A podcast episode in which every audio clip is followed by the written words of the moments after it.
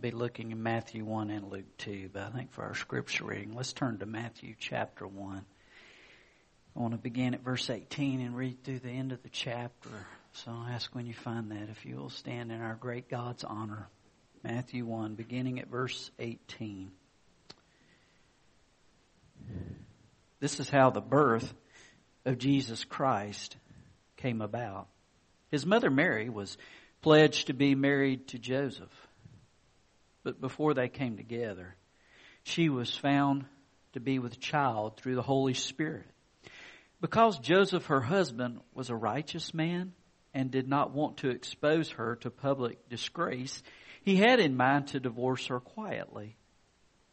But after he had considered this, an angel of the Lord appeared to him in a dream and said, Joseph, son of David, do not be afraid to take Mary home as your wife, because what is conceived in her is from the Holy Spirit. She will give birth to a son, and you are to give him the name Jesus, because he will save his people from their sins.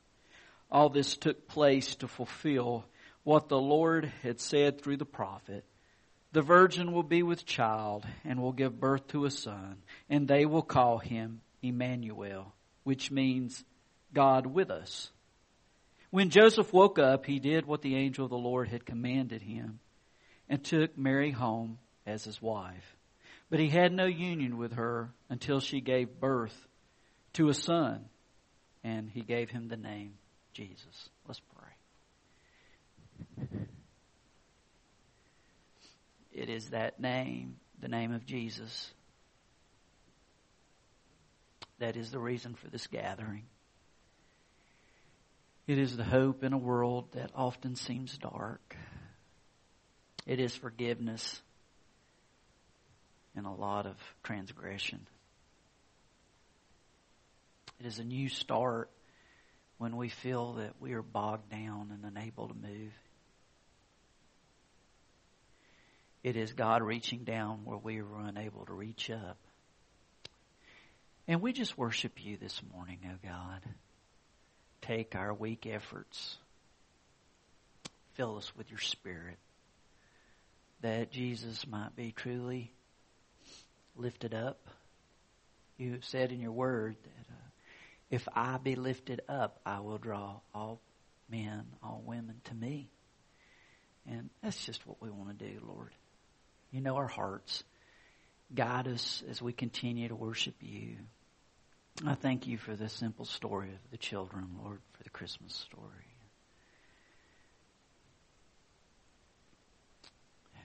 Father, you know us. Guide us. In Christ's name we pray. Amen.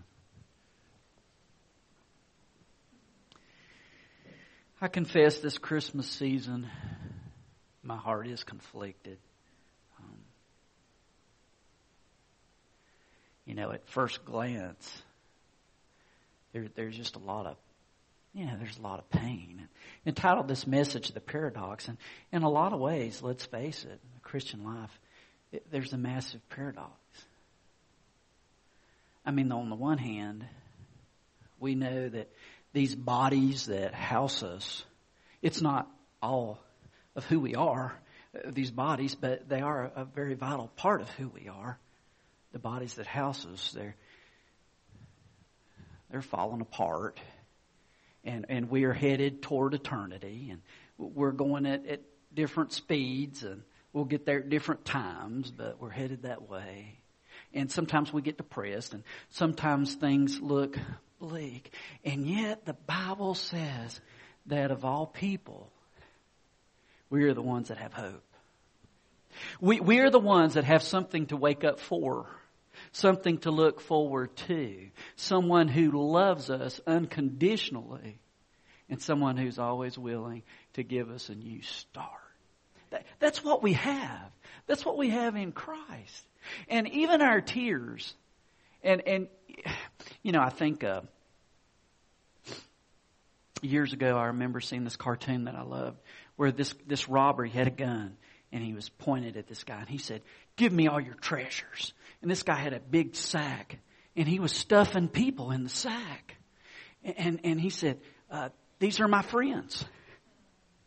Because to him, the treasure was not stuff. It, it was about special people that had impacted his life.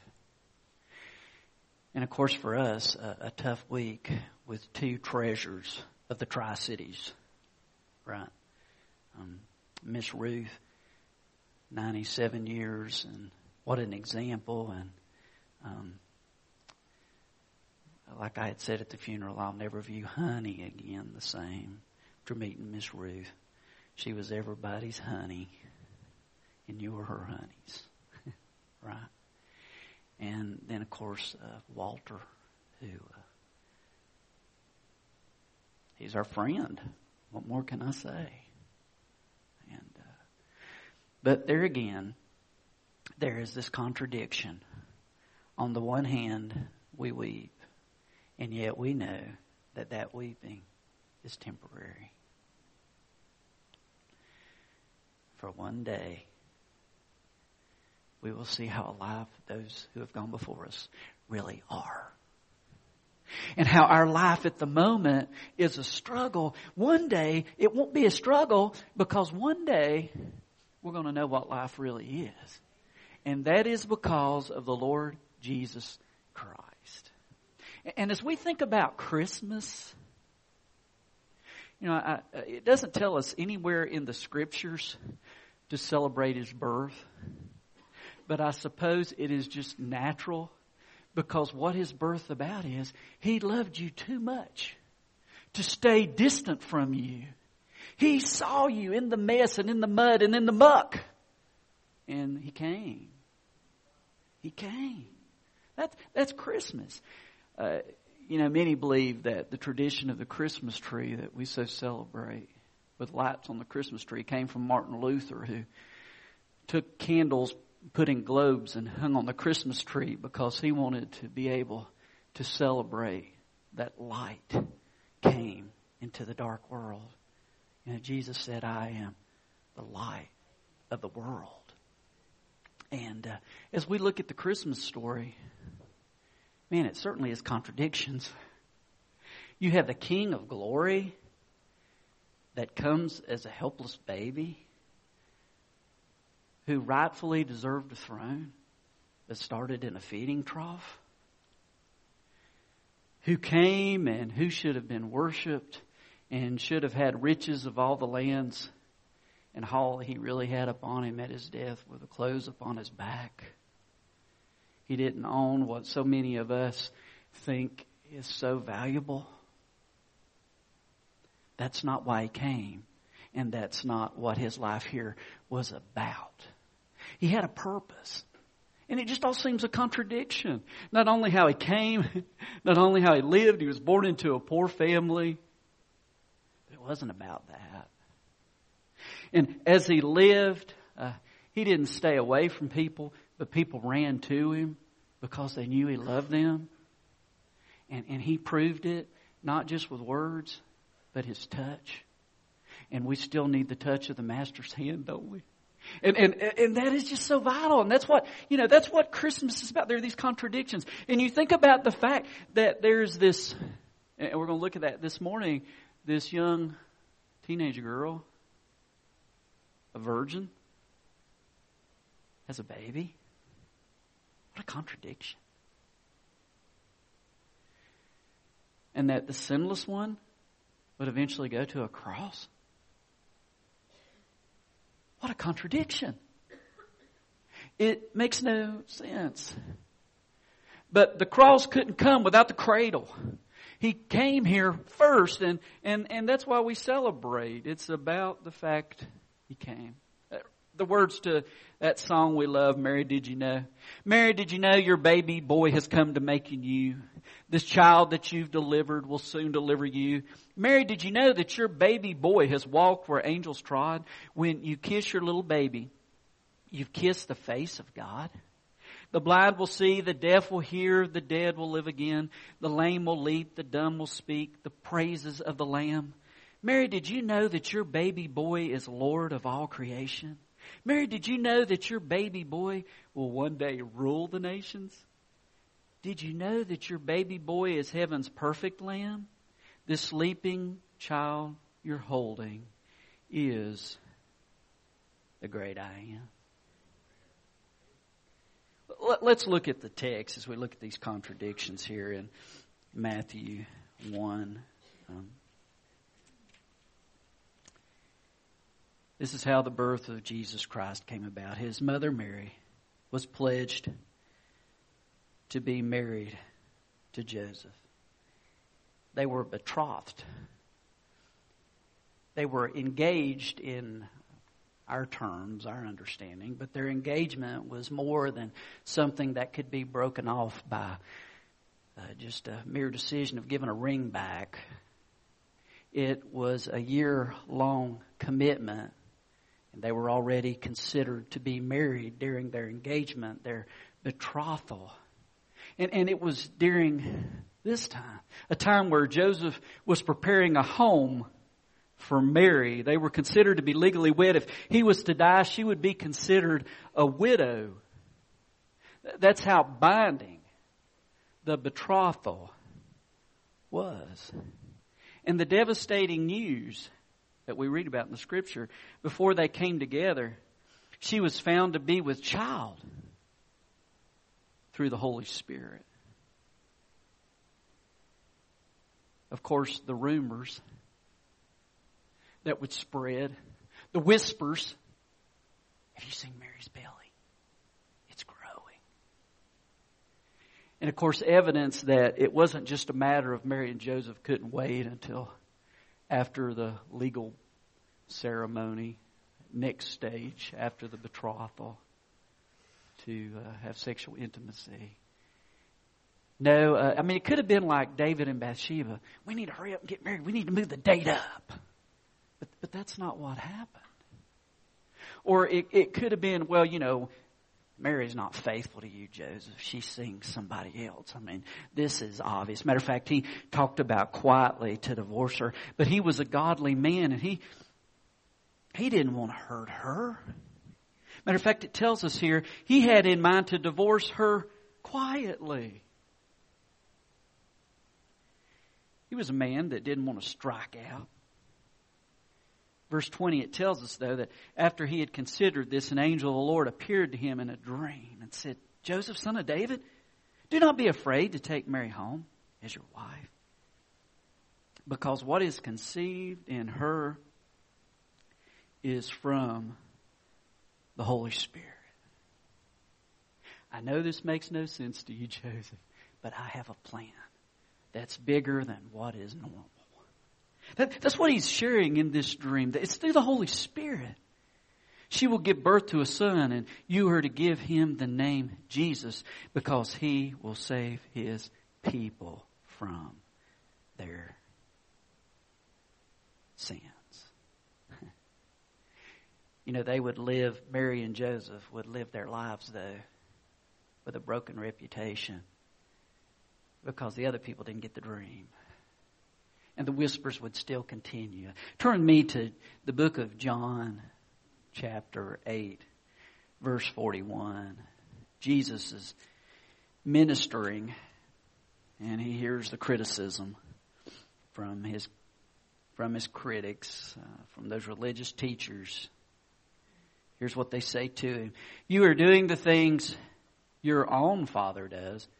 We are not illegitimate children, they protested the only father we have is God Himself. See what they were saying? You're an illegitimate child. Jesus. This is what Mary and Joseph had to live with this contradiction to who they were. They were godly people, but they were misunderstood by many who were around them. And yet, you come to verse 24, uh, one of the most beautiful verses in this whole passage, the end of the chapter. When Joseph woke up, he did what the angel of the Lord had commanded him and took Mary home as his wife. He obeyed. Now, this is a young couple that obeyed, but then there are a couple of other people in the Christmas story as we turn to Luke who they were not in obedience to the Holy Spirit. Turn over to Luke chapter 2 with me. Um, Luke chapter 2, the very first verse. In those days, Caesar Augustus issued a decree that a census should be taken of the Roman world. We read about that leader of the empire, Caesar Augustus. The word Caesar basically means king or, or any name for a, a royal ruler. He was Augustus and, and he needed more tax money. And the taxation would take place in Bethlehem uh, the name of that town means house of bread. Isn't it interesting that the bread of life would be born in the house of bread? Uh, that's where that would occur in that land that's uh, prophesied in the book of Micah, chapter 5, verse 2, that tells us that is where the Messiah would be born. Caesar Augustus, uh, the Caesars were revered they were treated as deity. There was a coin that had just been minted in Rome that had the very image of Caesar Augustus on that coin. And on the back of the coin were the words, the son of a god. Just before he was put into office as the next ruler of Rome, there was a comet that was seen in the sky at night for seven days, and, and that was evidence to many of those in Rome that he was meant to be a great ruler, that the soul of Julius Caesar would guide him and give him the wisdom that he needed to rule. So this is the guy, Caesar Augustus, who sees himself as a Messiah. But notice what happens. Next uh, verse we when we read about it, says uh, down to verse 8. And there were shepherds living out in the fields nearby, keeping watch over their flocks at night. And these shepherds would come and they would declare of the one who was to be born. And remember, on the other part of the story, there were these magi from Persia, these, these wise men of great understanding, and, and they would come and they would ask the question, they'd say, where, where is he who has been born King of the Jews? For we saw his star in the east and we have come to worship him. And it says when, when Herod, the, the king of that locality saw this, he was troubled and so all Jerusalem with him. Who are these wise men, these magi from Persia? They taught the influential people of Persia, and they go all the way back to a guy named Daniel, who had had impact in Persia, who had talked about true wisdom and about the true God, and now they were coming looking for the signs that the stars led to a Messiah who was to come. How many were there? Were there of the wise men, Scripture doesn't tell us. Uh, the old traditions talked about 12. Of course, we talk about three. Um, most stages probably couldn't hold 12 for Christmas plays, so maybe they cut it down to three. Or, it, you know, maybe because of three gifts, we came up with three. But we don't know the exact number of that great entourage that would come. And this ruler who was crazy, and when he heard the news, that the Messiah, the ruler, the promised one would come, he felt threatened. He was disturbed. Matter of fact, history tells us he killed three of his brothers. He was afraid that they would take the throne. He was visibly shaken. He was agitated. Matter of fact, as we look in the scriptures, we see several um, signs of reactions to the baby coming to the Messiah, the promised one. The first one that we discover is anger. That's what we see is, is anger. Because of the response, he was furious. The response of Herod. He couldn't believe um, what he what he beheld in Matthew chapter 2. It tells us in verse 3 when King Herod heard this, he was disturbed, and all Jerusalem with him. He was visibly shaken with this news. And the truth of the King of Kings coming to rule shakes lives. There are those who say, I, I don't want anybody to tell me what to do. I don't want anybody to be in charge of my life. Uh, years ago, we had shared with my niece the gospel. And I'll never forget her response. She said, I don't want anybody to be my boss. You see, the truth of the matter is, um, we're going to stay a mess until we realize we're a mess. And we're not going to get out of the mess until we see we need a new master. And that's Jesus. Herod missed all that. He was so busy wanting to be king. He was so busy proving he was king that he missed the king in his anger. Um, there are those who say it's okay as long as we worship Jesus this time of year as a little baby in a manger. I just don't want him to crawl out of the manger. I don't want to follow. I just want to come and leave. and then there are those who say it's even okay if he's on the cross. I just don't want him to come down from the cross and go to the throne and call the shots for my life. The second reaction that's here is apathy. Look here in verse 4 of Matthew chapter 2. When he had called together all the chief, the people's chief priests and teachers of the law, he asked them where the Christ was to be born. In Bethlehem in Judea, they replied, for this is what the prophet has written. But you, Bethlehem in the land of Judah, are by no means least among the rulers of Judah, for out of you will come a ruler who will be the shepherd of my people, Israel. He gathered the chief priests. He gathered those teachers that spent time in the scriptures. And although they were five miles from where the Messiah was to be born, there's no record they ever took the time to go visit. There's no record they ever went and searched themselves for the Messiah, for the King. That's the second response. How many people are there out there that say, yeah, I believe that Jesus really lived? I mean, I, I even believe he died on a cross. I even believe he's the Savior of the world.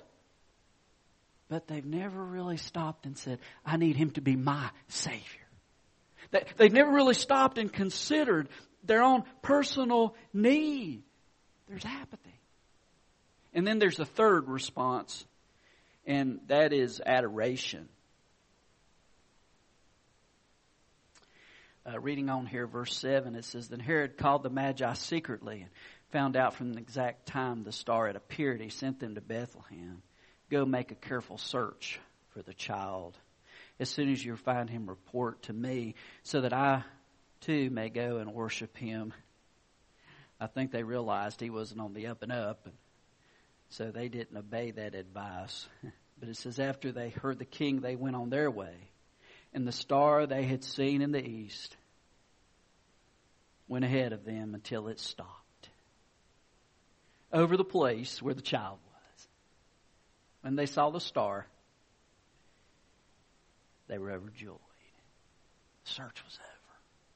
They knew this was the place on coming to the house. And I want you to notice this wasn't in, this this wasn't where Jesus was born. There's some time that went by. They were now in a house.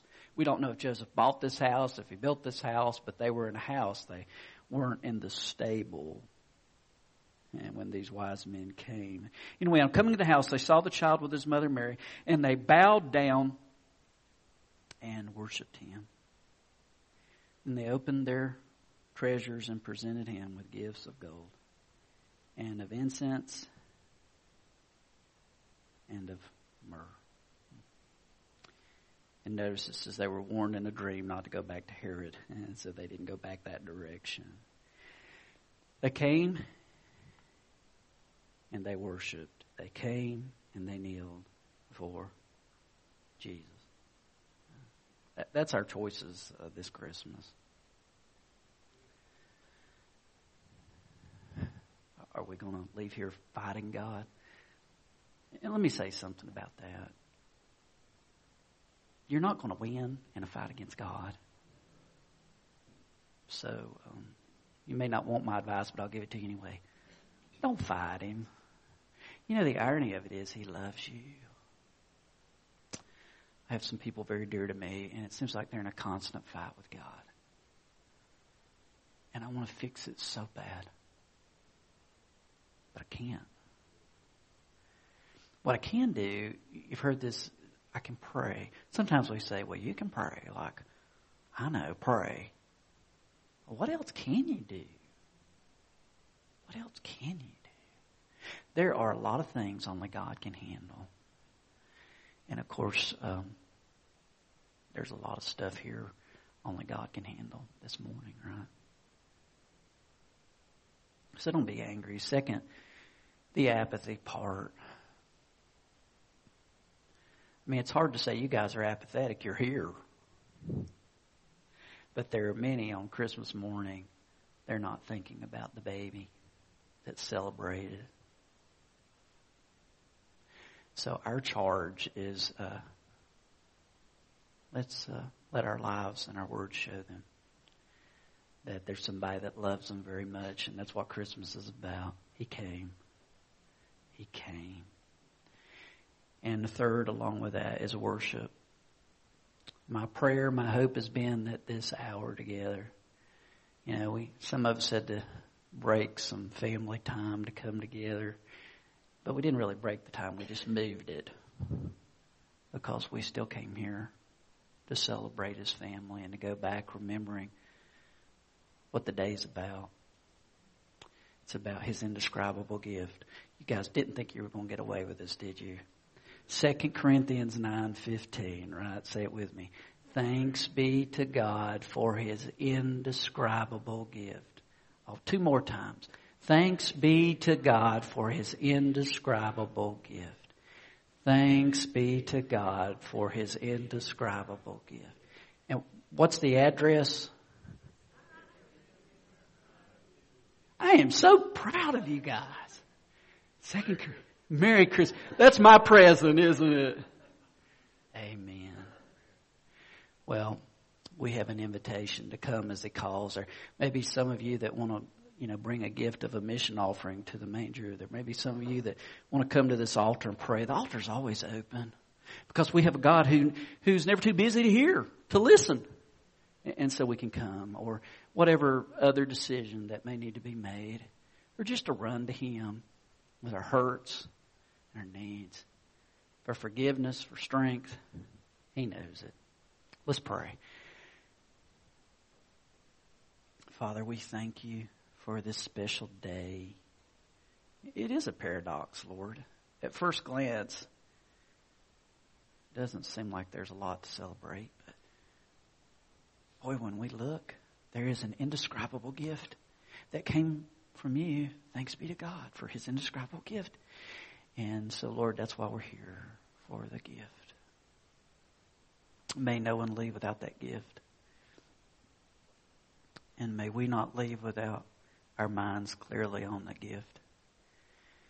We thank you for the gifts we've been able to exchange or will exchange. But we thank you most of all for the gift you gave your Son. As we stand, as we sing, may we obey you. In Christ's name, amen.